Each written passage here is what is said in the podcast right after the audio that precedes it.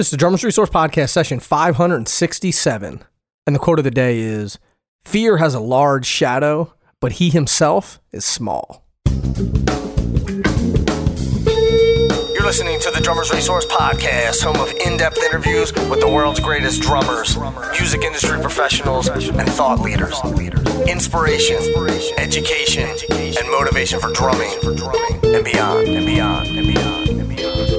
What's going on, everybody? Nick Ruffini here, episode 567. I hope all is well in your world, and, and things are starting to open up. So I think uh, I think we're I think we're turning the corner on this whole on this whole quarantine thing. It'll be interesting to see where live music goes and, and what happens and when shows start coming back. But I'm hopeful that one, things will start coming back sooner rather than later. But I do, I really believe that there is some pent up need and want for live music. So I think that when it does come back, it's going to come back huge. So I'm definitely looking forward to that because I would pay any amount of money to go to a concert in a big venue right now. So, uh, anyway, so again, I hope all is well in your world. And I'm going to get into this conversation. This is with Tom Hurst. And quickly, I want to thank Quade Finnegan for connecting Tom and I.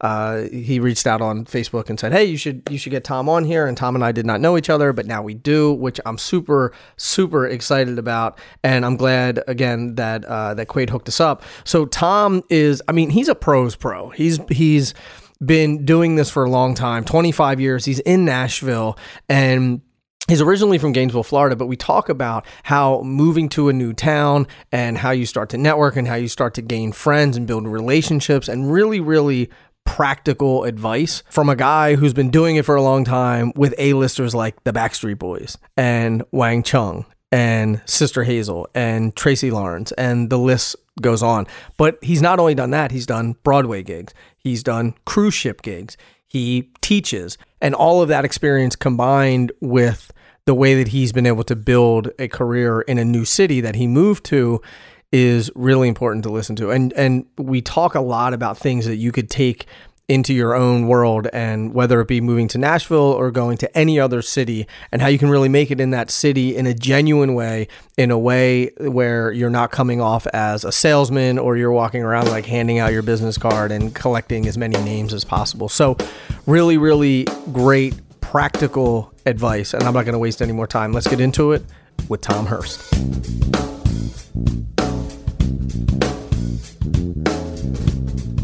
Tom Hurst, welcome to the podcast. Thanks for having me, Nick. It's Yeah, a pleasure to be on. So, where are you in the world right now? Well, I actually just got back home. I'm back in uh, Nashville, actually Fairview, Tennessee, out it's kind of southwest of town. Um, just got back from Florida. It was my son and I were down visiting family uh, for the last week. Oh, nice, nice. What part of Florida? Uh, Gainesville, where I grew up. Oh, okay. Who? Never mind. I was thinking. I was like, who was I just talking to that that is from Gainesville, Florida, or lives in Gainesville, Florida? Uh, a few on the on the drummer front. You'd have Mark Trojanowski from Sister Hazel, Mm. and uh, of course Stan Lynch from the Right. you know from Tom, Tom Petty. Yeah, yeah, yeah. I don't know. Anyway, we're not here Yeah. to talk about Florida. We're here to talk Oh, about that's okay. let's talk about let's talk about drums. Um, so I I think main probably the the most important question that I have to ask you is what is the story of Rich Redmond crashing your first date with your wife? That's great. I love I love it. She still gets a big kick out of that one. I, I just saw her today. She was over. We're dropping. My son was going over to her, her place for the weekend. Um, we were l- laughing about it many times. But yeah, Rich and I had been. Uh, we're so funny because we've known each other forever, but we would rarely actually get together unless it was you know out on the road. Typical. I'd see him. I'd see him more on festivals in the summer than in town. And you know, it was always, buddy, we got to get together. We got to do something. you know, do- That's a good do my- Rich Redmond impression. do my Rich. You know, he always rolls his eyes when I do that. Uh, every, everybody does a Redmond. right. That's the highest form of flattery, I guess.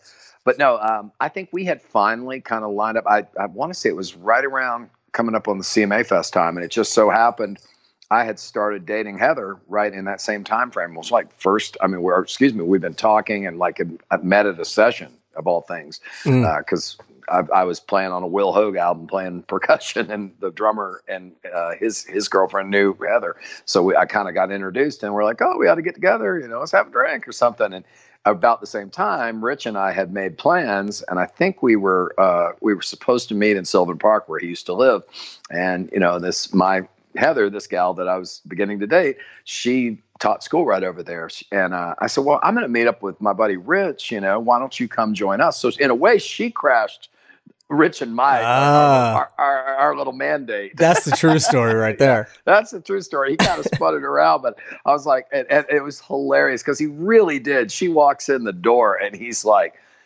Buddy, you didn't tell me she was such a MILF to her to her face. And she's like, Heather, and Heather's so cool. She's like, Hi, I'm Heather. What's your name?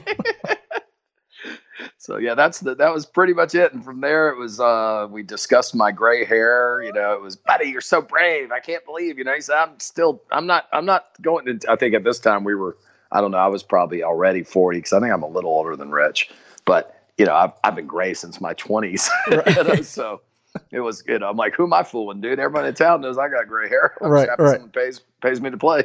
exactly. I love Rich. So, Rich, if oh, you're listening, we love yeah. you, buddy. Oh, dude, he's the best. Um, talk to me. Talk to me about growing up. You you grow up in Gainesville, Florida, and I would imagine that.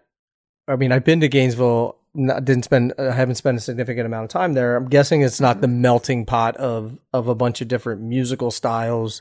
Uh, but maybe it is. I don't know, and you can you can tell speak more to that because the thing that's that I'm always impressed by is people who have had careers in multiple genres and have been mm-hmm. able to adapt and and I I almost think that that is that's in like an almost like an old school mentality where it's like, hey, you got to learn all these styles because you might get hired for this thing or get hired for this thing, which I don't necessarily see that much of these days. Um, right. But talk to me, talk to me about about Gainesville and and the influence of music that's going on in Gainesville, Florida, when you were growing up or when you got into playing.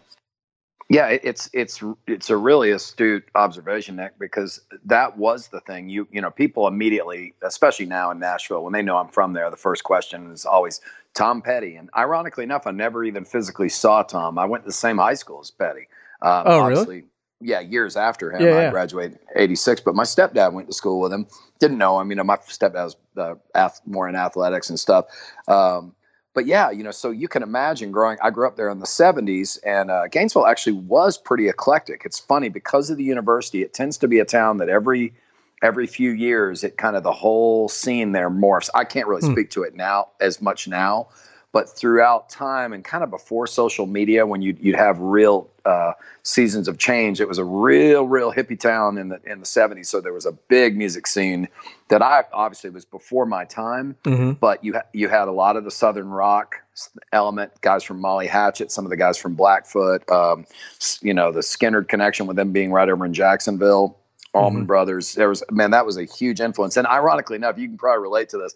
I wanted nothing to do with Southern rock because yeah. I heard it all all the time. Yeah. Like, you know, so when I first became aware of music and really got like started to care about it, I was way more into uh, racing BMX. I was heavy, heavy bicycle motocross, traveled and skateboarded. And nice. um, I just remember uh, it was actually, it wasn't so much the musical influences, it was the guys that I rode with and what they were listening to. Mm. And, and we weren't really into the, you know, the stuff that came from Gainesville or from right. that region that North Florida thing. We were into like Duran Duran and the Fixx and you know INXS, the Police. You know yeah. that was like early. You know you imagine late seventies, early eighties, Quiet Riot. you know, yep. So, um, but yeah, musically though, I will say that the town really had an effect on me once I got in middle school and into band and began like I happened to go to Howard Bishop Middle School, which is two blocks from Petty's house and where Don Felder from the Eagles grew up, and Benmont Tench, you know, from um, uh, from the Heartbreakers. So, so there was. I mean, lot... there's a rich history there. Then, yeah. Oh yeah, dude. Less than Jake, Sister Hazel, all these came out of Less than Jake were all guys who came to school in Gainesville. I knew those guys. They used to open for one of the bands I was in when I was back in Gainesville at, in the '90s. Um, but there's and of course uh, from Less Than Jake, Vinny went on to start Fueled by Ramen, and he he helped break Paramore and um, I think Panic at the Disco, several wow. bands. I, you know, I can't say I don't really know Vinny very well. I just mm. we've met in passing, you know, years ago. But going back to that 70s to 80s, there were some great college bands. I mean, honestly, dude, I got hip to so much music because of two guys I played in that were both in different fraternities, and all they were doing was just doing like a fun frat band when I was a senior in high school. And they took me under their wing, and I just got lucky. The bass player had gone to University of Miami, so he knew he was heavy into fusion, and you know, they're these guys are laying weather report on me and stuff when I'm 16. You know, right. I thought I was I thought I was in the know because I knew who Omar Hakim was. Right. I'm like, you know, bring on the night, you know, and I was I was all about that. And they're like, Tom, man, you haven't heard Omar on Weather Report though. You, know, you need to hear you need to hear Peter Erskine. I'm like, oh, okay. Yeah.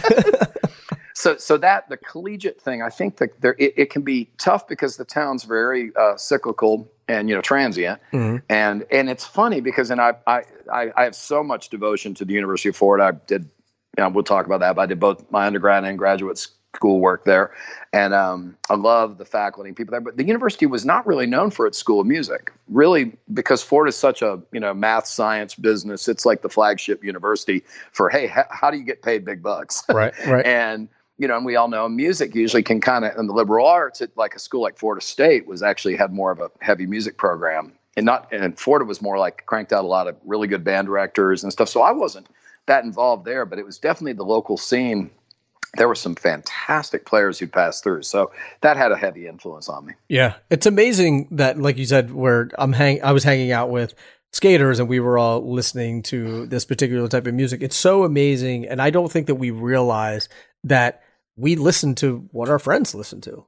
You know, Absolutely. like we listened. I mean, for the most part, like I had a, I grew up with an older brother, so I was sort of, I, I think I was the guy who was giving all the music to my friends because I was getting it from my older brother, right? So right. like people are like, where are you finding this stuff? And I'm like, I'm a musicologist, where it was really like my brother was giving it to me.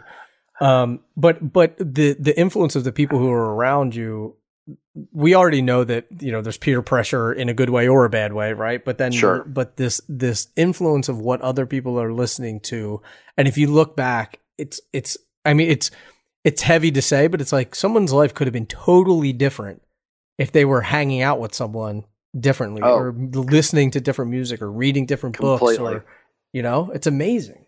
Well, we have, you know, there's two things. It made me think because it's very poignant. Um, I you really there's some guys who really did kind of save my life. My mom was great, you know, but my dad had passed away when I was young, and I have, I, you know, uh, sorry about that. I, I, have definitely my fair share of piss and vinegar, and I was always finding ways to get into fights or do something stupid. Right. And be, being involved in BMX and skateboarding, surfing, um, and you know, and being around a lot of my friends who had garage bands, it actually was keeping me out of trouble. I mean, I didn't, I wasn't really interested in drugs or anything because I was digging the stuff I did with my buddies. I couldn't keep up, man. If you're like, you know, smoking weed or something, you can't go out and race bikes. Right. You get your right. butt, you get your butt kicked. And um, and that's the thing I look back. It's ironically enough, this this coming Monday, uh, Monday, I'm going over to hang with an old friend of mine, Malcolm Hadley, that was a pro BMXer, and his musical tastes were huge. Like I heard the replacements through him, and I heard, you know, like like I said, the early Police. That was the first pl- place I ever heard that stuff. Mm-hmm. And I and I'm like you, my I didn't. I, am uh, only child, but I had a, a cousin, Alex, who was a huge Rush, Kiss, Journey. I mean, dude, he, you know, like Wheel in the Sky. First time I heard that and heard, you know, of course, the early Rush, whether it was Caress of Steel and Moving Pictures, you know, uh, um, what's uh, Jacob's Ladder off mm-hmm. Permanent Waves. That was that, you know, I still remember getting chills looking at that album cover, listening to his vinyl, you know, and, and this was uh, the idea of sitting down and listening to music, like, you know, like critically listening was a, my cousin Alex, he was not a musician. He no. was heavy into, you know, played, played sports and stuff, but man, he knew his rush, you know. I, I remember there was a time it was like four of us sitting in a room and we would just like sit around and listen to music. Literally yeah. just sit and a, a, friend of ours was like what what are you what are we doing? What are we doing here? And we are like what do, what do you mean? We're listening to music we're analyzing we're like we're just enjoying yeah. it. He's like but we're just sitting here listening to music. And i was like what else do you want what else do we need to be doing? Coincidentally the three out of the me and and the two other people who were really into it all became musicians you know all like career musicians. And then the one guy who wasn't into it is do, never became a musician you know never never wanted anything to do with it. And yeah. it, it's like it's crazy like how that you're at that age when you're like no no no i really enjoy this stuff. And the things that you have an affinity towards how it plays out later in life is, is oh absolutely. amazing well, he probably he's probably one of the guys when you know before COVID that would be down on Lower Broadway going Freebird. Yeah, play exactly. some music for us to play some music for us to talk to. Yeah, play some music for us to talk to. well, you know, and the funny thing about it, Nick, I come from a family that, other than my my dad, did play drums. He played as a hobby, you know. Um, so there was a drum set in the house, but you know, like I said, he passed away scuba diving. He was a heavy duty cave diver. He died when I was about six. Oh wow! And I remember, I remember him playing. You know, like him being being around a bit, but nobody else in our family. I mean, he put himself through college playing in like dance bands and stuff. But you know, nice. I wouldn't say like, you know, he even from my mom tells me he's like, oh yeah, Bill didn't think he was all that. You know, he's like, she's like, he played a bit, but he wasn't like you are, like obsessed with drums the, right. in that way. So, huh. That's great. I mean, and the amazing thing is like the apple doesn't fall far from the tree, right? Right. it is funny. Whether you know, I, I, mean, obviously you remember him, but like he didn't have a, a, huge influence on you growing up because he passed at such an early age. Yep. And but still, like, where where did that bug come from? Where why did you decide to play drums? I think two things. I think I definitely have had as I got older, like in high school, I would I remember the, my first garage bands I got kicked out of because I couldn't play Rush or I couldn't play Deep Purple. I sounded like I sounded terrible. Like I was I couldn't mimic Bonham and all my buddies could, and I didn't even hear the parts. Honestly, Nick, I would like go. I'd hear the melody, but I couldn't. I didn't understand the idea of focusing on the drums. Right. And it's kind of it's come full circle. Not to digress, we'll talk about that later. But I, it's a thing that I talk to students about now. You know, like, hey, you know, it's not all about the drums. The drums are serving something bigger. Mm-hmm. But but I do remember that the funniest thing is maybe I think my dad's music listening habits were very R and B and soul oriented and um, he loved like his rock groups were Zeppelin, CCR. So, but particularly Creedence. Creedence for some reason resonated with me. I always said, you know, down on the corner. You know, I just kind of I had a feeling for that kind of stuff. And I can remember when I was getting kicked out of all these little garage bands that didn't get paid somehow one of my buddies i played i played with some i would you know like played sports with some of my friends and i went to church with them and it was a predominantly african american church and i got to be friends with some of the guys that played in there and they'd let they're like oh tom man you play drums? Why don't you play? I'm like oh no no no no. And they just give me no man go ahead and play. And i'd get up and i could i kind of for whatever it was, they're like, man, you got a nice pocket or, you know, whatever they call it, feel right. at the time. And it was so funny because I played in all these with my rock friends that didn't like the way I drummed all of a sudden I was really being accepted into more what would now be kind of like the church drumming scene. You know, mm-hmm. this is 19, golly, it's 1984. And just some of my best friends growing up. So I started working in a dance band when I was like 15, uh, you know, funk and soul dance band. And I mean, I'm playing, you know, Chic and Brick, you know, and all these different bands, Earth, Wind, and Fire. And that stuff just came, spoke to me. But the whole point of all that diatribe is that my dad – I, I really think that that was kind of my dad's thing. When I look back at what his album collection and stuff, he was very much into soul, and I think that's where the bug, the just some things that felt good, and mm-hmm. you know, I, I didn't care so much. It's funny, I love Neil and Stewart Copeland, but that's not what really drove me into music. It had to like make me feel kind of alive. Yeah, yeah.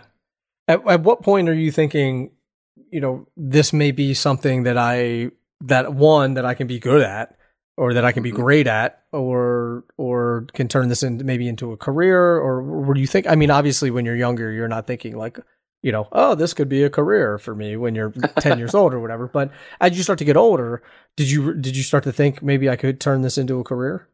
It's kind of funny because I I actually uh, would was resistant to it because I didn't think I was anywhere near good enough. Great has never crossed my radar because of the the Gadds and the Weckls and the you know Omars. You go, oh Lord, right. great great is somewhere out there on Pluto.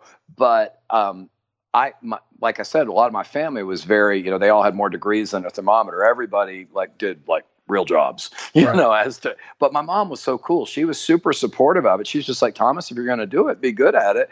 Um, and have a have a backup plan. Her only requirement with me was like, hey, you know, I want you to go to school or do a trade, just do something else so you could make a living. Right. Because she says she even she she she and she would let me go in high school to go see stuff. But to answer your question, um, I, I, had a lot of deterrence. My band director in middle school, who I'm dear friends with now, wanted me to switch to tuba. He's like, "You're not very good at drums." Really?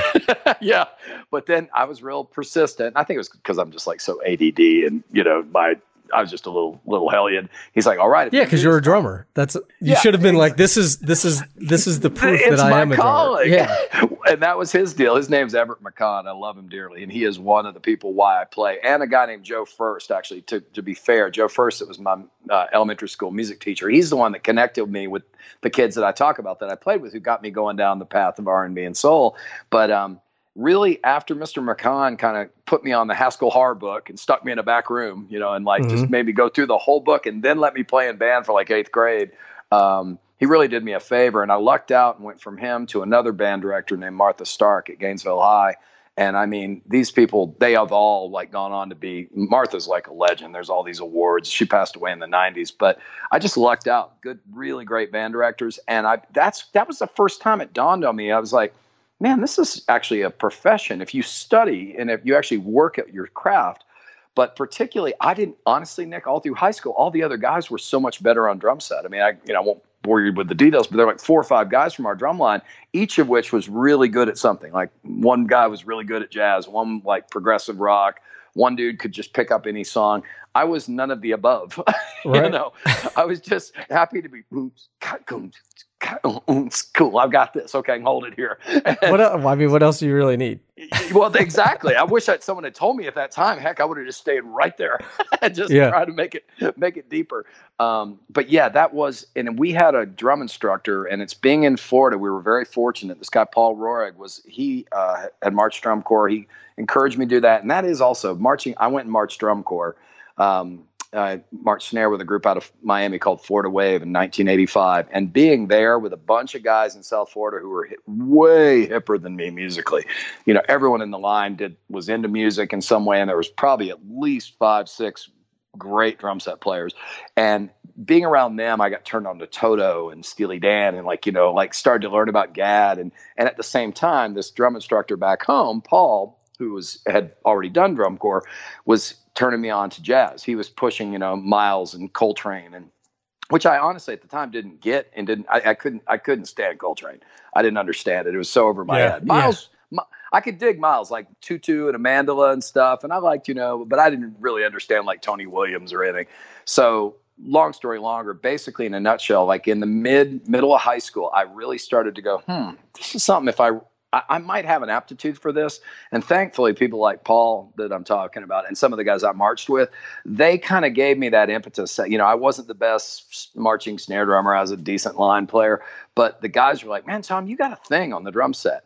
And to jump back to childhood, I always kind of felt like I felt like kind of a goofball in a lot of areas, but I always kind of had this gut instinct that I was going to do something sort of performing. Like, I mean, I'm so I'm embarrassed to say this. I would like stand in my tub, you know, as a kid, right. like pretending I was on stage. Not that I was going to sing. Like I was scared to death of the idea of being a singer, but somehow I was going to perform.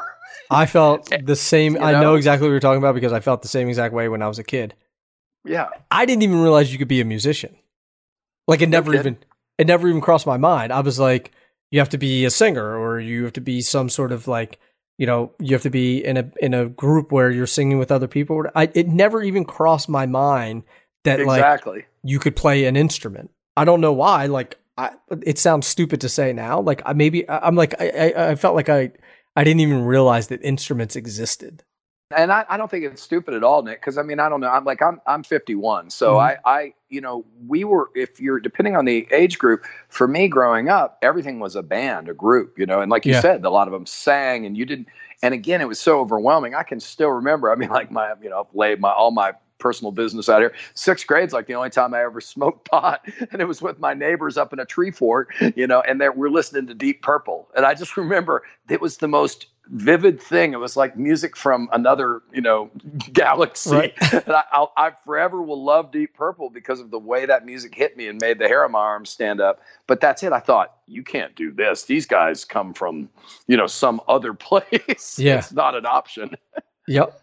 Yeah, I I uh I think that once like you start going down this path and then like one door opens and then another door opens and then, and you start to realize like oh like you start to you start to see what the map looks like a little bit right and you start Absolutely. to say oh i mean i you know I, I can remember going to college and thinking you know, our professor had an endorsement with Yamaha, and I was like, oh my gosh, like how how does that even happen? And you know, and and or you'd meet someone who played with these people, and I always thought that it was it was so far away. And then I remember getting uh, getting lessons after college, and one of my mentors, Glenn Farrakone, uh, and he said, you know, all those gigs are a lot closer than you think they are. Like the gig, like he's like even like playing with Eric Clapton, you know, he's like that gig is probably closer than you think it is and we and we like you did and i think we all do this where we look at other people achieving these things and we're like they're they're at this stratospheric level that there's yep. no possible way that i can get there and which is not true and i think the the big thing that i got uh, from your story that you just told is that most of the guys that i went to college with too who were the best drummers in college and who were blowing everyone's doors off are now like working at an enterprise rental car or like they're not playing right? Yeah. So it like the the story there is that if you work hard at this and you're dedicated to it and you and you're willing to outwork everyone else, that there's there's something there. There's something there that you can achieve for yourself. And I, I like your analogy with the Doors, you know, too. Uh, I like the Doors as the band, but uh, I Good think band. there's you know there's something to be said for that of, of this opportunity does knock and you know and the, all the all the you know uh, cliches of being prepared and you know and you know things to come. But i just think it's also just being malleable and willing to kind of flow. I always use the analogy with students like with music is that like i think of a groove or anything as a river and the rocks the you know accents and things are rocks in the river and the way the water just flows around them and doesn't it's uninterrupted. I feel like you can have that very career very much career wise because like i said to you even in high school I was looking at all my music friends. I'm in this really good band program, and you know, and they can all transpose. And I was lucky to find middle C. And I thought, well, I'll never go to music school. They won't have me. They won't accept me. I was just hoping I could get into college. And um, and that same Paul guy from Rohrig, for me, eh, he he happened to be working for Disney as a student musician, and he recommended that I come out and audition my senior year. He says, you know uh, he says, Tom, you might you might want to give a shot at this, man. He says, you know, they're they're looking for people, and it was like the day before. I was like, okay. So I showed up, and they auditioned over at the University of Florida School of Music. You know, it's all college guys and me, the one high school kid who mm-hmm. showed up. I just happened to. This Paul was nice enough to invite me, and they, honestly, I mean, I, I didn't really probably didn't do that well in the audition, but I was kind of happy-go-lucky, goofy enough that I think the Dan Stamper who did the hiring for college musicians around the state of Florida. And all this was for Nick was just for like their if you've ever seen at Christmas they have the uh, the Christmas parade on mm-hmm. Christmas morning. Yeah, it was the musicians that are in that parade and and then do uh, standstill sets around the parks, atmosphere sets throughout the day. So you do like two parades and then like four sets a day all through the holiday break. And they Got also it. do the same same thing like during Easter. So I just you know I, I just thought I, all I'd heard is I'd like they make nine dollars an hour. you know, this is night. This is like 1985. I've been working at Albertsons and Publix, you know, for 325. Yeah. so I was like, sign me up. You know, and that, I mean, that's when I played in that funk dance band. The first time I think I made $75. I thought I was, you know, good, died, gone to yep. heaven. But yeah, so that uh, the that this, you know, I really owe Dan Stamper. He got me in the door to Disney. He gave me an opportunity when I absolutely did not deserve it yet. I was only 16, you know, j- just back from one year of drum corps. That was my big, I marched DCI 21st place with Florida Wave. Nice. yeah. You know, uh, are, are you from New York? Are you from New York State? Uh, no, I'm from Philadelphia. Oh, Philly. Okay. Yeah. Gotcha. Good deal. That's, I was just curious because there's a group from up there. I, I was thinking about it, but, uh, the, um, you know, and so man, I just, getting down there to Disney was incredible because all of a sudden I'm there with musicians that are students at University of Miami. Uh, North, we'd have we even had players who come over from North Texas. Most of the seasonal stuff was just Florida colleges, so a lot of Florida State, a lot of Miami, you know, uh, South Florida, and those, and particularly the UM guys and gals were so cool because you know you're hearing all these Steve Rucker stories, and he's such a legend, te- teaching people like Lee Levin and Jonathan Joseph, and they were all in college at that time. Mm-hmm. So I'm hearing about these and Jonathan Dressel, all these amazing players, and man, that really that was the that's the litmus for me, or, or impetus, or whatever you would play. The point where you go, the aha, like, man, I can do this, and just so I stayed in the Disney chain and just kept coming back. They were nice enough, you know, if you did your job and had a happy little face and you right. know played your parts. I just kept sucking up from all these great horn players, and we didn't have a lot of rhythm sections. They were all atmosphere groups. So you'd have like three drummers and six, seven brass, which was actually really cool because I'm playing with all these horn players who play in the Miami concert jazz band and you know so Florida State's jazz bands. So you it was a it that was really the place where I saw what the like you said that hey these are attainable things. These guys don't walk on water. Right. And it comes all the way back around to like your Clapton thing. I tell student guys today, like when I have young students, I'm like, man, go right to where, go to the source. I stayed away for years from a place like Nashville because I didn't think I was good enough. Yeah. I thought, you know, I thought, oh no, no, I'll, I'll do that someday. There's no way. And I, now I kick myself. I wish I'd come here in like 1991. Yeah. you know, I mean, uh, that's, that's a real thing. I would like, I want to make sure that, that, that we point that out that we don't move to places because we're scared of the competition. We don't apply Mm-hmm. to play to get into different schools because we think that we're not going to be able to get in. We don't go Yep. to we don't go to auditions. All those things where you know, and I'm guilty of the same thing. I think we all are. You know, where where I probably would have moved to LA.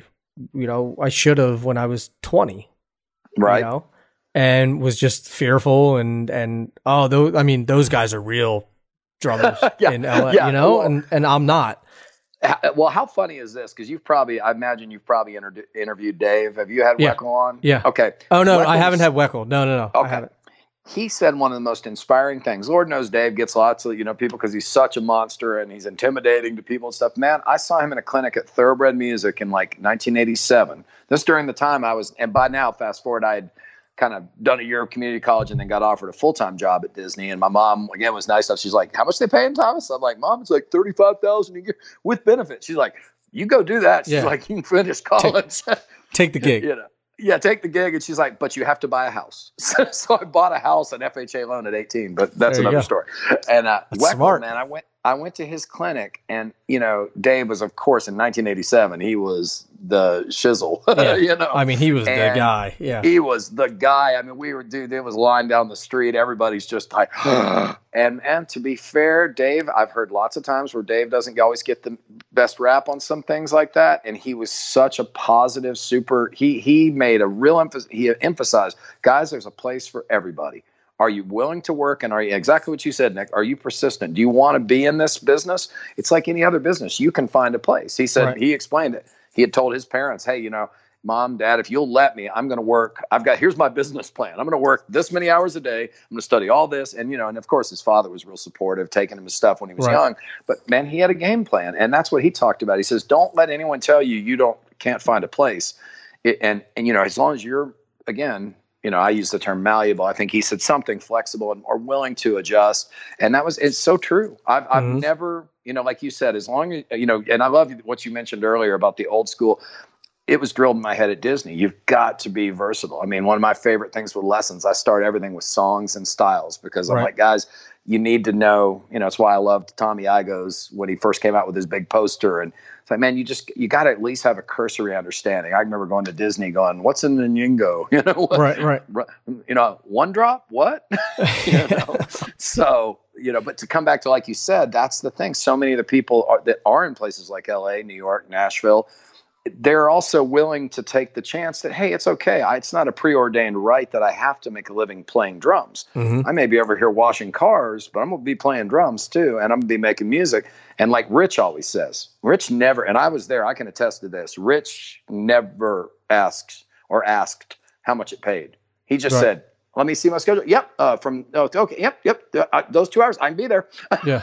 Yep. You know what I mean? And he knew it. He'd nail every gig that was offered to him. He knew the music probably, you know, two hours after they gave it to him. You Mhm. know, so that's that's the thing. Like you said, I think there's a lot to that of being being flexible and being willing to, you know, just dive in and and, and you know, it's okay. You're not going to Mhm. get everything, but that doesn't mean you're a failure. Yeah. Just keep getting back up. All those cliches again. For sure. And I, I also think it's important to realize that that you mentioned Dave Weckl through, you know, the mm-hmm. 500 and some interviews that I've done. I mean, guys like Peter Erskine and guys like Steve mm-hmm. Gadd and, and, you know, these people who we put on, on the Mount Rushmore of drumming deal Yeah. with the same thing. They have this fear of failure. They deal with imposter Oh, syndrome. sure. They be, we're, we're, no one is immune to this. And, and to, to realize that other people suffer from those things. And most people would say, yeah, but there's Steve Gadd. And yeah, but it doesn't matter. Like they, he didn't, he didn't, he's not Steve Gadd just because he's Steve Gadd. He's, be, he's Right. Steve Gadd because of what he did. right? And, and because because he's such an open-minded, humble man that's still learning to this day. right. You know, Right. I, I mean, he's he's the quintessential example. Like I, I always watch. I, I've been using it with my students over at Lee, and I, I got to give a shout out. I can't remember the guy's name, Steve Such or something that does these transcriptions. Oh my gosh, they're on YouTube, and he like color codes them with red. And I've I've written him and thanked him. I said, Nice. man, I wish you, you know, I said I can remember trying to do like four bars of this, and this dude transcribed that entire drum battle of with not battle, but the you know when they were oh, paying yeah, yeah. Weck, Weckl on one side, Vinny on the other, And and, Gadd, Steve in the middle. You know, and they made it so cool. Is the Buddy because, Rich, again, uh, Buddy Rich? Yeah, the Bu- tribute? Yeah. that's I think so. I think that's and it, and you know it's a perfect example of what we all talk about. I mean, both those guys like look up to Steve so much. They play drums the way they do because of Steve. Right. And yet, think from his point of view, he's like, I've got these two aliens, you know, they're just from another planet, and you know, and yet he's the and in the coolest of ways, he's also the daddy man. Nobody Mhm. puts down that boy; he puts down that groove, and you're just like, yeah, that's Yeah, you can't why argue- Steve Gadd. You can't Yeah. argue with that. Yeah, yeah, and yet he would tell you he would, could give you all the things I'm sure that he, you know, oh, I don't do this well, or I don't, you know, I remember I love the story about him being out um, and had being from Rochester and you know first working with Chuck Mangione, and I forget who it was. I think it was Chick, I think Corea. Corea was heavy on the bop thing, and and Gadd actually because of his army background stuff was more big band Mhm. and had kind of one concept. And they said they took like a week off or something. You know, he and Chick had worked, and he, Chick started turning him on to all the Tony Williams, like Four and More and things like that. He said Gadd came back the next week, and it was like a different drummer. Really? And you know, again, again, Chick himself is such a fine drummer. You know, Yeah, he's such yeah. a bop head. And he said, but you could just see it was the quintessential example of what a uh, you know consummate musician and Steve is. But again, it's a great uh, you know. Uh, it kind of underscores the idea of flexibility and willingness to be, you know, to once again reinvent yourself. Not to say Mhm. you don't have your thing. I mean, I had a student say to me that a couple weeks ago on a, on a lesson on remotely. He said, he said, and he was real sincere. He's like 20 years old, and he goes, "Man, how how do I study these other guys you want me to watch and not lose my sound?" and I went, and I I couldn't. You know, I just started laughing because it was so sincere. I said, "I said it's going to be okay." I, and I wasn't sarcastic. I was like, "Man, I promise you, dude. It, trust me. I don't know if I've got a sound at 51. I'm Right. like, you know, but but whatever it is, it's an amalgam of all these people that I admire, and it just I can't play like them. I play the way I play. I just take Yeah. what they do. And I said, and you'll do the same. You'll have your own thing, you know. But I Mhm. just thought it was that was really sweet because he was so concerned. And uh, you know, and I've heard people, you know, like come to Nashville. I'm like, well, I'm not doing that because I've got my sound. I'm like, well, you know, well, then you're not going to work. The other 900 you know excuse me 1999 guys will guys and gals they'll be like oh take me Yeah. you know Yep. so anyways What's your What's your advice for people who are looking at these these big things as like insurmountable, and when they're looking at you know they're 19, 20, 21 years old, and I know that you deal with a lot of younger students, Sure. you know, not younger, but that age, that no 18, no 19, 20, absolutely and they don't think they they can move to Nashville or or LA or they don't think they can make a career. I mean, let's face it, the career a career in music is a lot tougher than it used to be for sure. absolutely absolutely Um, but what's your advice for people to get over that that sort of you know uh, I guess it would be insecurity and and not Yeah. thinking that they're good enough to go out there and do it. I, you know the thing with it nick i i, I because like you say that's just um, not even law of averages. First things first i the one i say a lot is like your turn's going to come.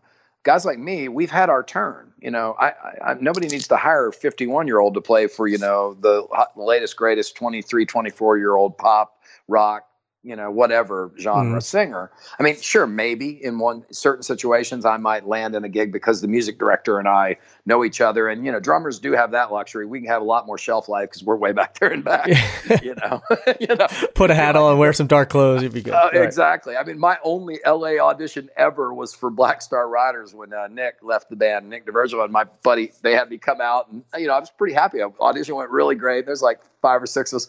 The guys in the band like, "Great job, Tom! Great songs." The management guys are like, "Um, so will you would you dye your hair?" The guy, the lead singer of Black Star, I love him. He's an Irish uh, Irish dude, such a sweetheart. He's like, "Who cares about his, you know, you know the ex- expletives hair? He's he's drumming his butt off, you know." And I was like, "Thanks, man." And I said, "Sure, man. I'll shave it off. I don't really care." Yeah, whatever you want me to do. Uh, and they ended up getting an amazing drummer. The guy from Breaking Benjamin was phenomenal. Chad uh, Z- Z- Z- Zaniga Szeliga, he's phenomenal. But anyway, so uh, aside, coming back to giving advice with that, what I really encourage people to do is diversify. I said, look, you know.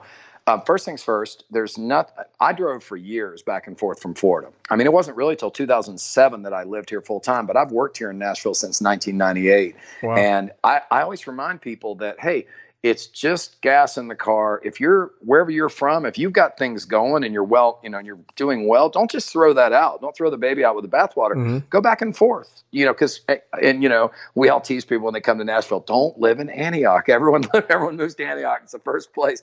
Um, but oh, all, really? All, Oh yeah, for some reason it's what's convenient. It's real affordable and it's close by, but you know right. it, it, it, it, can be kind of rough too. So it's the the thing about it is that I tell a lot of these younger musicians is get involved now. I mean, there's nobody standing down there gatekeeping on Broadway saying, "Oh no, no, no, you don't live here." They don't know. They don't care if you walk yeah. out and you're a nice nice person, and and somebody's like, "Man, I feel terrible tonight."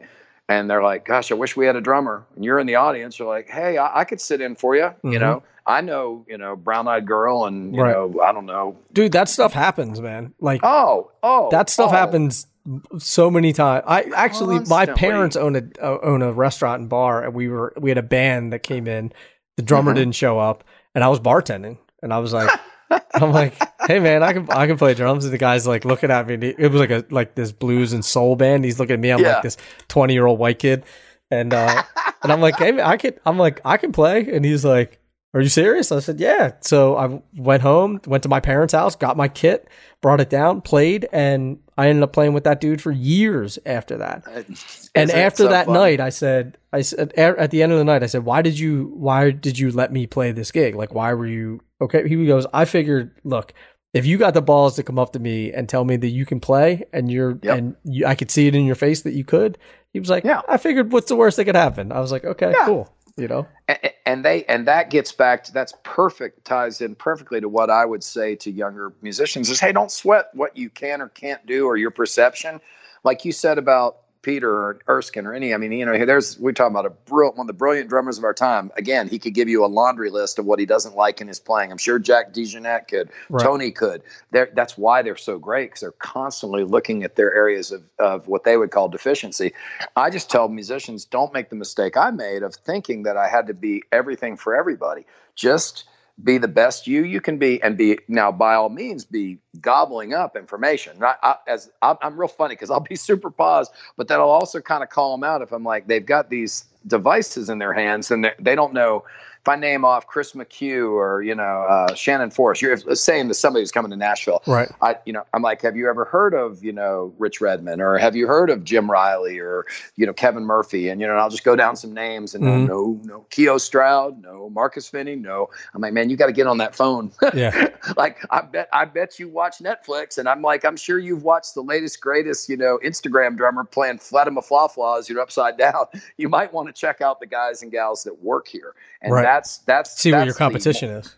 Well, and it's more not even a competition piece of like just literally the people that will befriend you. That if you're mm. cool and you come to town, there's never. Uh, Keio says it. Uh, if you, I don't know if you ever had him. I haven't had uh, him on yet. No. Keio's a sweetheart, you know, and he's kind of like the mayor of Nashville. And Keio's so approachable, man. He's got no judgment. You know, he's not going to sure he's not going to come over and like glad hand you. They're like, man, you sound great. He's just a real straight up guy, and he's he's just friendly to everybody. Never changes. I don't care how big his gig is. And what like Keo always said, man, there's again the Weckl thing. There's kind of there's room for everybody if you've got mm-hmm. a good attitude. And that's what I tell them. I said, man, just don't forget that so many of us, I know I was guilty of it. Oh gosh, man, I've gone through my phases of where I, I think I'm all that. And what am I, you know, I should be doing blah, blah, blah. Right. Anytime you fall prey to that, you're missing the boat. It's like, man, that's nothing's coming your way. Be, do it the other way. Put mm-hmm. the energy out for your friends. Help your yeah. friends get gigs and stuff and be happy for them sincerely and really know that you're doing the very best you can to improve yourself things will land in your the, those doors you mentioned they just open when you least expect it but you got to be present you got to sure. you got to and like you said, you know, like you at the bar, you got to be willing to say, "Hey, I think you know, I, have been working at this. Yeah. I, I, think I can do it." yeah, I could know? figure, I could figure this out. And what I was saying about your competition, I should have, I should have worded that better. What I meant was the people who are are working in that town, like you're Absolutely. gonna have to, you're gonna have to be at that caliber as well. That's it. So if you think you're gonna move to L.A. or do you think you're gonna, you know, like if you want to move to L.A., go look up Brian Frasier Moore Okay. Like, Absolutely. Are you at that caliber? I mean, most people aren't, yeah. but like, can you compete at that level? You know, like oh. if you're going to, if you want to play for the, if you want to go play for the Phillies, you know, yeah. and you got to look at the, the team and say, okay, can I compete at that level? And if you can't, then you better go to the batting cages. Same thing with, and, same thing with drumming. And don't be afraid to ask them uh, uh, most yeah. most musicians are just like professional athletes. And, you know, it's pro- we're probably a little more accessible, but in the age of social media and stuff, I, you know, I sure I get the hey man, let's get together for coffee. Uh, there's times where I'm like, oh gosh, you know, I'm just honestly trying to keep up with my son and my right. own life. But generally, if I've got time and a person's you know like friendly and somewhat persistent, maybe you know because I'm just bad sometimes at catching this stuff. I'm like, yeah, you know what? Uh, I can't do coffee, but um, you want to? I got I've got mountain bike trails. You ride bikes? Mm-hmm. Come on right. out. You know, and I mean that's that that piece of it. People did that for me, and mm-hmm. and do it to this day. Honestly, I mean, I I, always, I mentioned Sister Hazel, the Gainesville guys. So much of what I'm doing in Nashville is directly related to those guys. I mean, all the way back to they got me in audition with John Mayer in 2000, right before Room when Room for Squares was coming out. You know, wow. obviously I didn't get the didn't get the gig, but I got to play with John Mayer for like two and a half hours, and it was a blast. Nice. You know, and I'm still friends with Dave, the bass player from that time, you know, who lives here now. And it's mm-hmm. just again, it's friends, it's that know what you're capable of and know that you're, um, you know, like a good hang. Because mm-hmm. that's I can't harp on that enough. You know this, like you said, if you talk about, you know, like being out in L.A., Jason Sutter, you mm-hmm. know, um, I mean Sutter's a monster drummer, can yeah. do everything, but but he's just a great guy. Yeah, he's a cool dude. He's, he is know? a sweetheart. And, and that and that dude could he could sell ice to Eskimos. Oh, right, right. I know. I, he's like seven, 17 houses, and he plays yeah. brushes like you know Ed Thigpen, and you know. he's just a he's just, he's he's a very smooth talker, and I don't mean that in a bad way, no, but just like no, no, he starts talking, and like, you can just kind of sit back and be like, man, he's gonna just take me on a journey with his words. Oh, bro, you know? everybody loves him. You know, he's got he's, a great uh, guy. The guy here that's kind of like that is um, in different ways who can kind of own the room is Kevin Murphy. Murphy yeah. just is like has such a presence, and he's so smart Mm-hmm. And you know his his own quote, he's like, "Oh yeah, I'll suck the air out of a room," but he's not, man. He's got the heart of gold. Like if you ever see him on Instagram, sometimes he'll be busting on people, uh, but yeah. he's like, but he's like the biggest champion of people too. And Kev is such a, he's truly a big teddy bear. You know, mm-hmm. he just doesn't have time. He just doesn't have time and tolerance for bullshit. Which that's exactly, and he's a big believer in in respect for those who've done the work. Like we right. look, you know, we, we all genuflect in front of an Omar Hakim or a Marvin Smitty Smith because they deserve it. Mm-hmm. Those guys, it's what's that E.F. Hutton ad from the old days? They made their money the old fashioned way. They earned it, you know. But that's that's the truth. I mean, I think about you know uh, Jason or I think about Rich, you know, and I mean, it's just you can go on and on. I mean, mm-hmm. there's so. I mean, Jim Riley when he moved to Nashville lived oh. in his car, you know.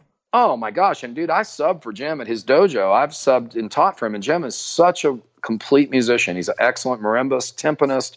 He's a really good timpanist. He knows the theory backwards and forwards. Duh. I mean, you got all you do is look at his number book. Mm-hmm. I, you know, I, he and um, I'm being so such a nitwit. I know his wife's name, and it just flew out of my. I can see her face. Like, but like they they're also doing like rental properties in the mountains, just like Jason does his mm-hmm. rental properties in Joshua Tree, and you know it's like Redmond. Everybody diversifies and works, and so that kind of comes back around to that thing I tell people right now, I know obviously with the COVID thing, all bets are off, but it had been really kind of salad days here in Nashville.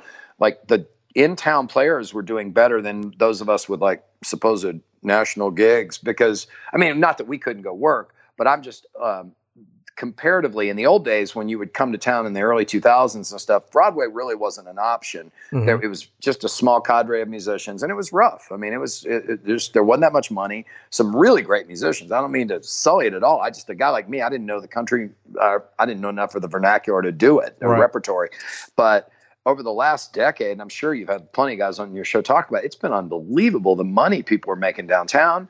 Mm-hmm. You know, the clubs are thriving, and until all this happened, And so it was a great time for young musicians who just wanted to cut their teeth. You could get in on a gig that, hey, maybe you're playing with Susie Susie Cream Cheese or Jimmy Jimmy Jim DeBand, you know the you know Chunks of Wanna's guitar, but y'all are all learning together.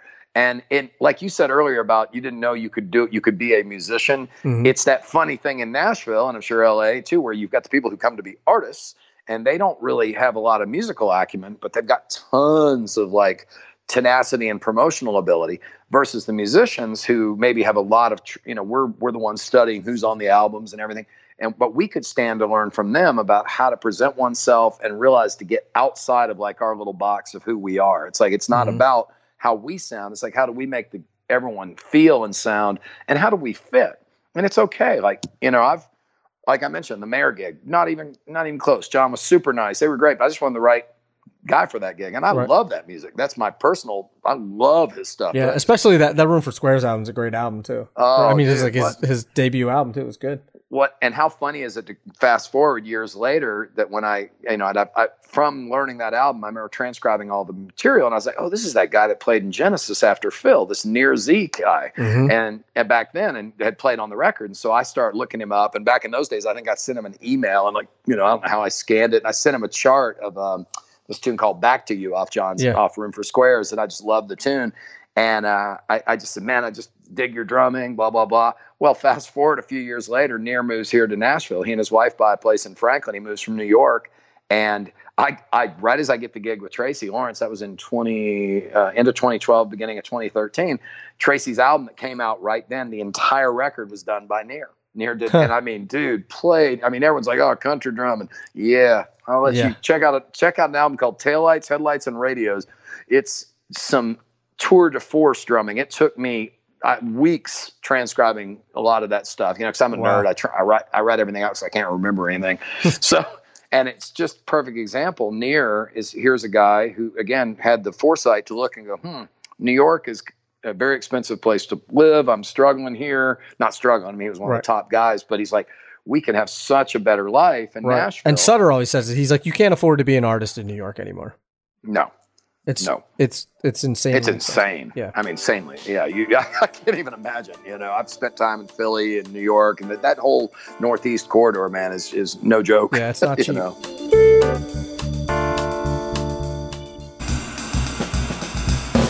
One line in the Dream Cymbal family that I think is really cool is the Dark Matter family. They have the Flat Earth, the Moon Ride, and the Dark Matter energy.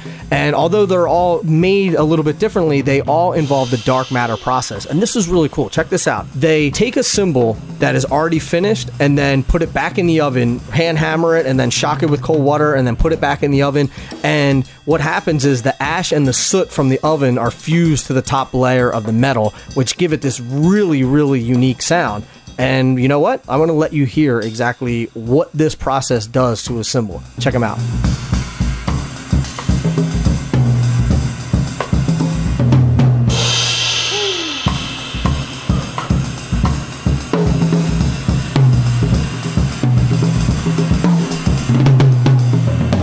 To learn more about Dream Cymbals, their dark matter line, and all their great products, be sure to check out dreamcymbals.com. So the new Sonor SQ1s, yeah, they're sick.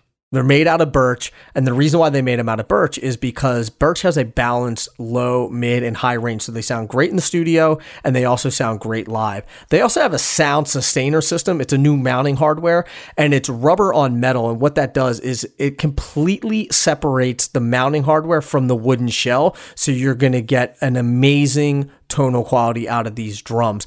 They actually got that from the automotive industry. That's where they learned about this technology. Not only that, I'm a car lover, so this is super cool to me. The colors and style of legendary car classics were the inspiration for the color selection of the SQ1. So there are four matte lacquer finishes that you can choose from. So not only do they sound good, they also look good too.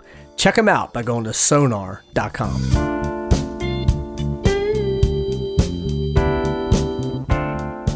Man, I there's there's a couple of things that I that I want to bring up. One, mm-hmm. um, you mentioned about how how you know we were talking about Sutter, where he's like, "Oh, I'm investing in properties," and you talk about Jim mm-hmm. Riley, you know. And one of the things that that it's funny from the outside. I don't think that people realize that this is going on, but people on the inside know sort of what's going on. That everyone who is doing this as a career, I don't want to say everyone, most of the people who are doing this career have their hands in other things. I think a lot of people think it's like they just go out on tour, they play, they come home, they sit on their couch, they go practice drums for a couple hours, you know, and then and then they go back on tour. But it's like people are working other jobs. People are are whether it be music related or not related. Um, people are investing in real estate. They're they're uh, they're teaching. They're you know they're writing books. Um, and for, I don't know why we have this stigma around it where it's like, oh, you don't. That's all. If you do something other than just playing drums then like you haven't made it or something like I just don't Yeah, isn't that funny? It, it's like a catch 22 because you've got I can remember going to dinner parties and stuff when I had a full-time job at Disney, you know, Anne was gigging and you know, typical musician with like five different things going. I remember standing with my mom talking to some friend of hers and she and my mom introduced, oh, this is Thomas. He's a musician. He works mm-hmm. at Walt Disney World and everything. And she's like, so, and the lady goes, so you play music? So what do you do to make a living? you know, so there's that. And then there's the other end of the spectrum amongst our peers and colleagues where, oh, you're selling out or you're whatever, you know, the, you're not doing what you came here to do. I, that's again why, like you said, that stigma of like, hey, if you're just because, you know, I'm, I guess the simplest way to put it, Nick, is like, if you're my bud I don't care if you're on, you know, you're the drummer for Sting or Dickie doing the dance or nobody. If you're my friend, and right. you know, we're going to help each other. And if you have a lawn business that you do Monday through Wednesday, and then you're able to go out with your ska band because that's where your heart is, dude, more power to you. I think that's awesome. I, you know what I mean? And I think yeah. about like I, uh, there's a guy here in Nashville that runs my when we do my Loud Jam show. He's been coordinating the drummers for the last two years, and he's like one of the most beloved guys in town. Andrew Dixon, beast of a drummer mm-hmm. from upstate New York. I call him, he's part of the, the New York Mafia. That's why I asked you, because there's a bunch of these upstate New York guys you talked about earlier about sitting, like sitting around listening to music. These dudes must have studied every song and album because I mean, they are, they are all ridiculous. Like every one of them on, if they're on the gig, they know every song. They've known, oh yeah, no, no problem. Yeah. Side three. Yeah. So but anyways, on point with that, like you said, they're like, I "Are we doing the album cut? or Are we doing the full version?" yeah, I mean, there, it's uh, there's uh, another drummer, Mike Catone. Mike is another one. And Catone's incredibly good drummer that yeah. way, and that's exactly it. But the thing about it is, like several of those guys, one of them that comes to mind, like Andrew, he and his wife run a bed and breakfast in Franklin. Mm-hmm. And and he has a studio, and so he does tracks where he's not even drumming; he's engineering for people. Right. So that's music stuff. But man, I know Andrew will also, in a heartbeat, like go temp. Mm-hmm. I've temped for Kelly Services. I've, I've been a substitute teacher for Metro schools over the years. You know, when I had full time gigs, I mean, I was Bucky Covington's tour drummer with like he'd been on American Idol. I was working for um, Crew One, where I'd push cases at the mm-hmm. arena because I just wanted to, I wanted to get around and connect with more people.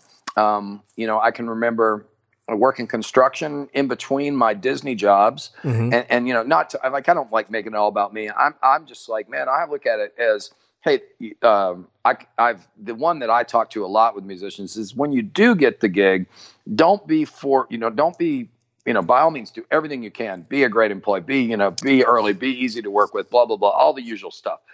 But when it ends, whether that artist gig goes away, they lose their deal, or they start really climbing and guess what? They can afford someone that at least at that juncture in time is just better than you or better known or whatever. You will get unceremoniously dumped at some point. If you don't good for you. You've yeah. lived a charmed life. Yeah. but the you know the old joke in most big you know businesses and particularly in Nashville is you you know you know you've been here a bit when you've gotten fired. You know and and that's the thing is I think to to let um to that's why I say to musicians who like do when I say diversify, man, if you can get a real estate license while you're young, hey, this town is fertile yeah. for that. Yeah. You know. Yep. So. Yeah, I agree. Just, uh, I just it, you nailed it. If if you've got a skill, why not use it? You know. Yeah. I've got I've got a buddy who's great at doing flooring. He makes a lot of money doing it, mm-hmm. and then he rolls he rolls out on the tour bus on Thursday nights. Perfect. You know. Right. And it's like I, I think that there's there's there's something that's very empowering about doing the gigs that you want to do, playing the gigs that you want to, or you know, playing the music that you want to play. uh, whether you can choose, hey, do I want to stay home and hang out with my wife or my girlfriend on a Friday night, or do I want to go play Yeah. this gig for a hundred bucks or whatever? It's Exactly. like, what would I rather do? And even and the stigma is real. I mean, Jason Sutter talked about it, and he didn't say this privately. He said it, you know, on the Yeah. podcast. And Yeah. he was he has his real estate license. He sells real estate to like friends and family and and you know people who are looking to to pick up a home. And he was he was like, I was worried about saying this in public, Yeah. you know, because people and this guy's he's doing a residency with Cher, you know, Oh, yeah. and and it's I still mean- like, and people will still be like, oh, I guess Jason's. It's like, what else do you? What, what, I mean, he's at the top. What do- what else can he yeah, do? there's a know? lot of there's a lot of silly preconceptions. I can remember when I went to start the Loud Jams uh, uh, series in 2010, 2011, and it was really just because I my, I had a buddy Chris Nix, a guitar player friend of mine who'd moved up from Florida. I just wanted to introduce him to a lot of my friends, and we were kind of this the the ulterior motive too is it was kind of we'd every once in a while feature our little our little power trio called the Power Triplets with our bass player buddy of ours, but. I remember all these friends going, Tom, you're going to do jazz fusion oh man, I wouldn't, I wouldn't do that, man. You know, it's good. You're going to get a, a bad, uh, you're going to get a rep for like, you know, people are going to think you're going to overplay. I'm like, have you met me? I do overplay. I'm like, I'm like, I've never met a note I didn't like. But, and, I you always know, thought we got paid by the note. that's exactly, man. I'm trying to go for my quota. and so I just remember thinking it was so comical. And I guess, and I get it for, and there are guys, there are guys and gals that I know who really do well. Like I've never been really on the, I, you know, my students will ask me, how do I get into the session scene? I'm like, when you figure it out, by all means, please tell me. Yeah. But I, you know, I'm being facetious just because I know that it isn't a scene. It's friendships and and it's very organic and and it's trust and you know and then also in this day and age there aren't nearly as many master sessions where they're rolling in. You know where you know uh, Drum Paradise is sending over the cartage. Right. You know, you talk to Harry. You know, he can tell you. I mean, I taught there at Drum. It's much to their chagrin. It's a different time with home studios and everybody's got you know some rig of their own. So, um, not to digress, but like you said, it's it's again kind of being these preconceptions. I mean, it's so silly. I there was a time where I had to have a Skype number that was a six one five because if someone saw three my three five two area code, oh, he's not from in town. Yeah, Can't I remember hire- Steve Bowman talking about that years ago. Yeah. like man, as soon as you move, change your number.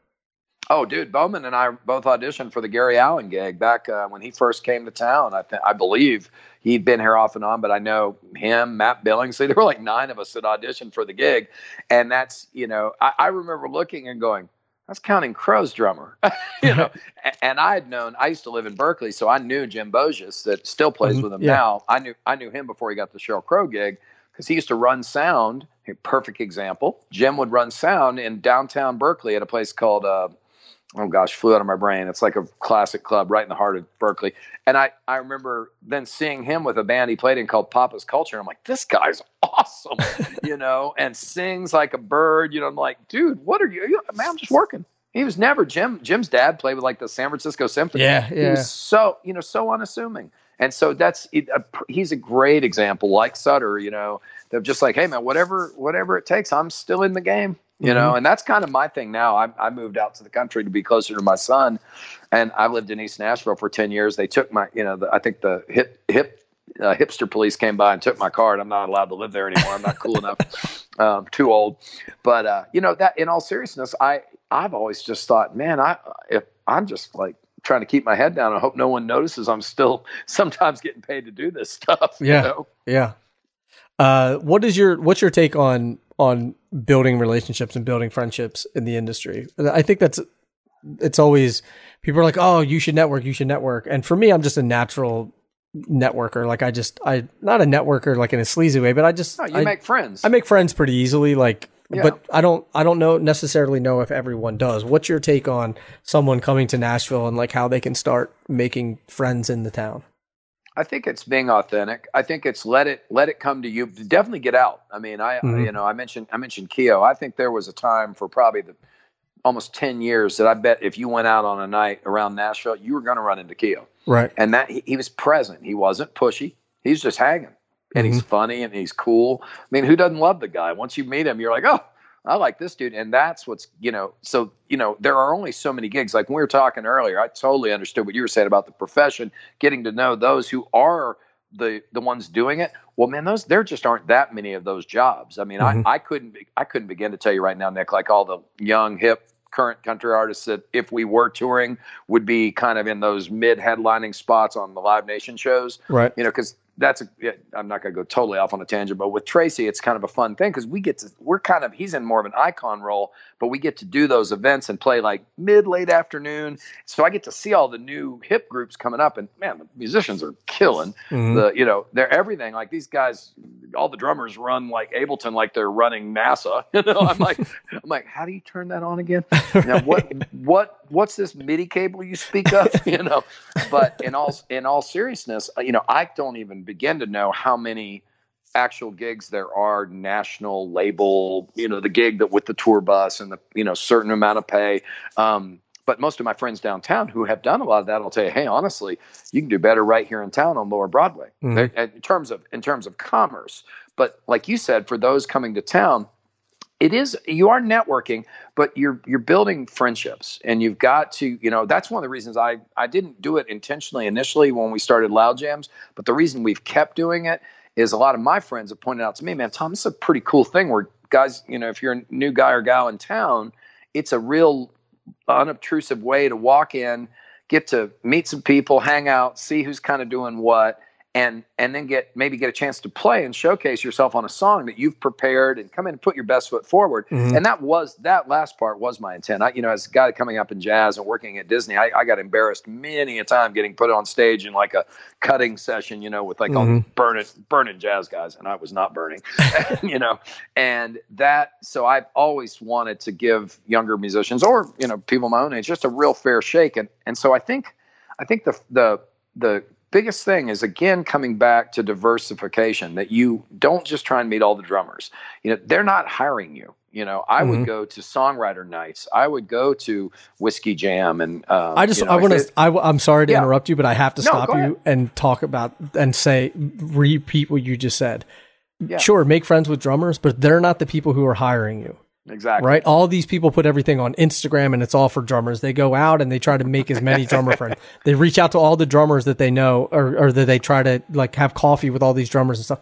Go Yeah. meet guitar players and bass players and MDs Yep. and all that kind of stuff. Sorry, I had to interrupt No, because that's such an no, you're- important thing that I want to point out. Well, and you're spot on. I mean, I tease my friend Chris, and, and Nick's is. I mean, if you uh, he plays with Ray Luzier now, and uh, Mhm. Jonathan Jonathan's band that he doesn't does when he's not doing Korn, and Nick's is a monster guitar player. He's been my best friend. He's like, you know, we've been brothers for 25 years. However, and I always tease him about this because he's the first to give credit uh, where it's due. Because I'm a motor mouth, and like you, like I say, I just kind of make friends. I've, you Mhm. know, there's I'm sure plenty of people see me coming, going, oh God, not Tom Right. but at least they know I've never asked them for anything. I generally try not to be on that plane. I just want them to know, hey man, I'm just glad you you he or she is my friend. Um, the one thing with we did over the years doing loud jams, we David Parks and I started doing the Nashville Drummer Jam, and it was Parksy's idea because we loved uh, uh, what uh, Brian does, Tichy does with the Bonzo Bash, Mhm. and we just thought it'd be a cool Nashville thing. Well, Chris sort of morphed into we used to, when I first put we put it together, David would like get all the sponsors together and I would get the bands together. And then Chris kind of like elbowed in there on me. Before I know it, you know, I used to have like five different rhythm sections and lots of instrumentals. Before I know it, I look up and Chris was playing all the guitar. We'd have like five bass players, some keyboard players, background vocalists, and like 20 different drummers on every song. Say we're doing, you know, the Rush tribute. Right. And I mean, it's a credit. It's credit to Chris. He could do this. He Chris plays all the guitar on Rush, and he would be like, "Man, I'm. It's pretty amazing how I'm getting so connected." I was like, "Well, yeah, if we had the Nashville Guitar Jam, and I was the house drummer." you know, and I would joke with him. And I mean, to be fair though, too, man, I've got to give props where they're due. Chris is like single-handedly runs that thing for us and makes it. And it's because he and his wife are so awesome like that.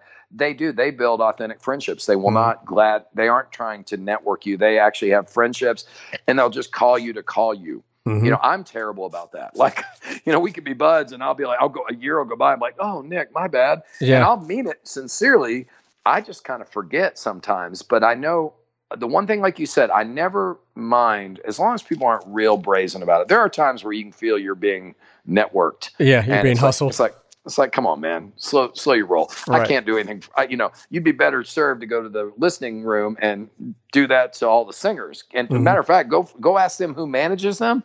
This is what I tell guys: if if you're coming to town, and I never did this, Nick, I, I give it's you know it's do as I say, not as I do.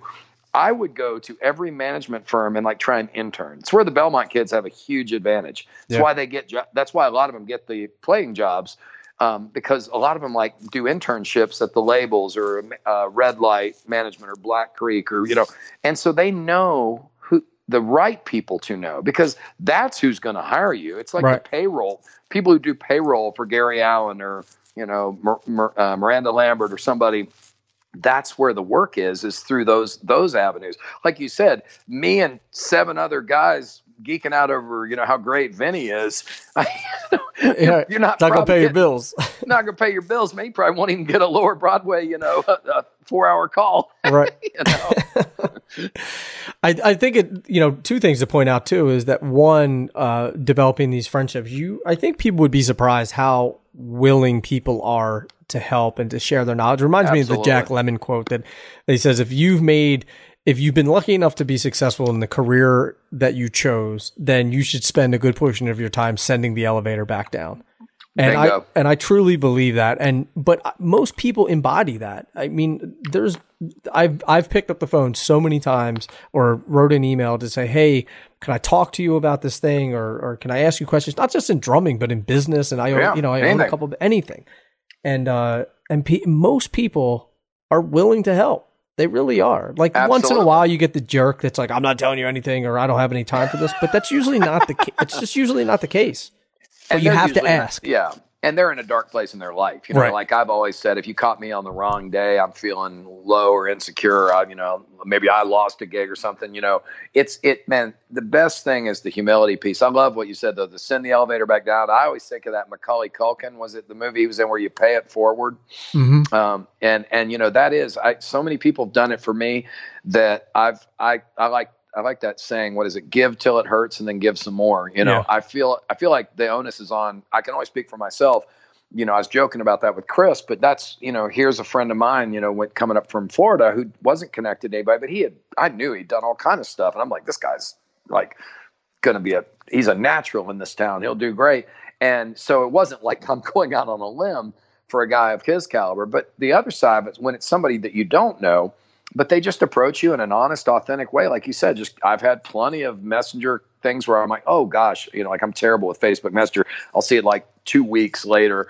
Um, but I'll, you know, I'll hit a person up and some I've developed some great friendships now looking back on people that if I hadn't picked up the phone or to, you know, or when they said, Hey, you know, can we get together? And, you know, and, uh, and I didn't, and I kind of one upped them and go, well, how about this? Let's, you want to play a song on this Loud Jam show I do, you know, and you kind of Yeah. catch the, they're like, what? I'm like, yeah, man. I mean, if you're here, you're probably, you know, the, the old saying in this town, man, they're, you know, the, the, the bar is pretty high, you know, just about everyone that shows up here. It's just like in LA where, you know, man, they, if you're going to town saying, Hey, I'm going to be a musician, you're probably pretty darn good Right. You can And play. yeah you can you can play you know so it's um that's the thing that i i just i don't feel like i'm a i don't want to ever be perceived like some gatekeeper because i don't know anything. I mean if tracy's calls me up this afternoon and goes you know what? I'm tired of looking at you. Well i'm as unemployed as the next guy. Right. and you know and i've been there many many times where i couldn't get get arrested for a gig you know Mhm. like i like gosh i'm working at everything i'm doing everything. The only thing i can say that always did work out for me is that and I, I think i'm sure you can relate to this is like you said again kind of looking around and just asking friends in other areas of life non maybe non-musicians and stuff hey what would you do? Like i'm here at this juncture of my life and they are always the same thing is hey keep reinventing yourself keep improving yourself in the areas you want to be in and stay prepared. Keep keep informed and and when you least expect it again that opportunity pops up. I mean i'm seven years later i'm like i don't know diddly about country really. Mhm. and here i am playing for a guy tracy lawrence who you pretty much can't stump him man. He could just put on anything of the last 40 years and he'll he'll tell you the name of the tune and the artist like that yeah, you know? yeah, yeah. Those people always You know. impress me. They can do that. Oh yeah, and I'm like, what what business do I have playing drums for him? But ironically enough, my background in jazz and swing really plays well with him because he does a lot of waltzes, a lot of shuffles, and Mm-hmm. he likes he likes that I have elasticity in my playing. I mean, that's I've gotten that straight from the horse's mouth. I'm like, really?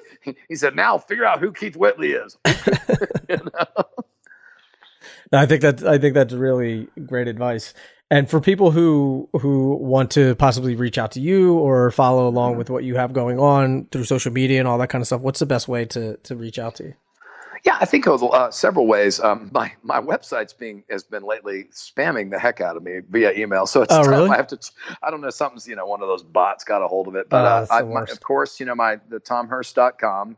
Um, and then my, uh, you know, either my Facebook page, I think it's the drums Tom Hurst or slash. I'm terrible with those Facebook deals. We'll link it up in the show notes for the podcast. Yeah, and then the Jam and Jethro on my uh, Instagram or the Loud Jamz Instagram. I have uh, it's just like you know hashtag Loud Jamz. And that's uh, uh, J A M Z. Cool. Perfect. Yeah. Well, Tom, thank you for one for taking the time to chat. I really appreciate it. And there's some really, really great nuggets of wisdom in here that I think that that are, are super useful, not only for for younger musicians, but but also people who have been established for a while. Maybe you're looking to reinvent mm-hmm. themselves, or or maybe have gotten a little stagnant with all the things that are going on, and are and and need a, a fresh, uh, you know, a fresh set of ideas and and ways of going about building their career. So I think it's a, a great information for a very uh, very timely information as well. Thanks so much, Nick. It's a pleasure, man. I really, really appreciate it. And I see why your show is so successful, man. It's fun to talk to you. Well, I appreciate it. Thanks so much, Tom. Awesome, buddy.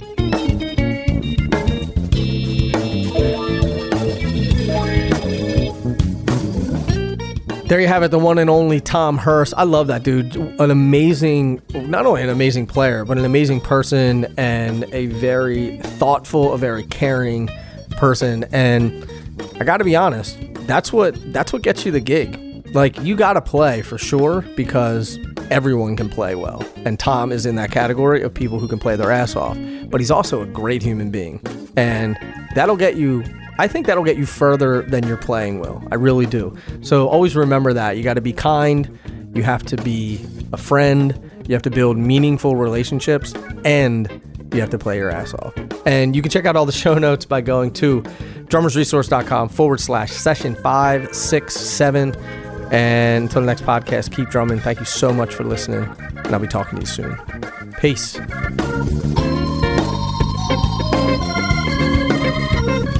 Drummers Resource is produced by Revoice Media. Executive producer Nick Ruffini, that's me. Edited by Justin Thomas. Video editing by Tomas Shannon. And graphic design by Catherine Wade. For more music and entertainment podcasts, be sure to check out revoicemedia.com.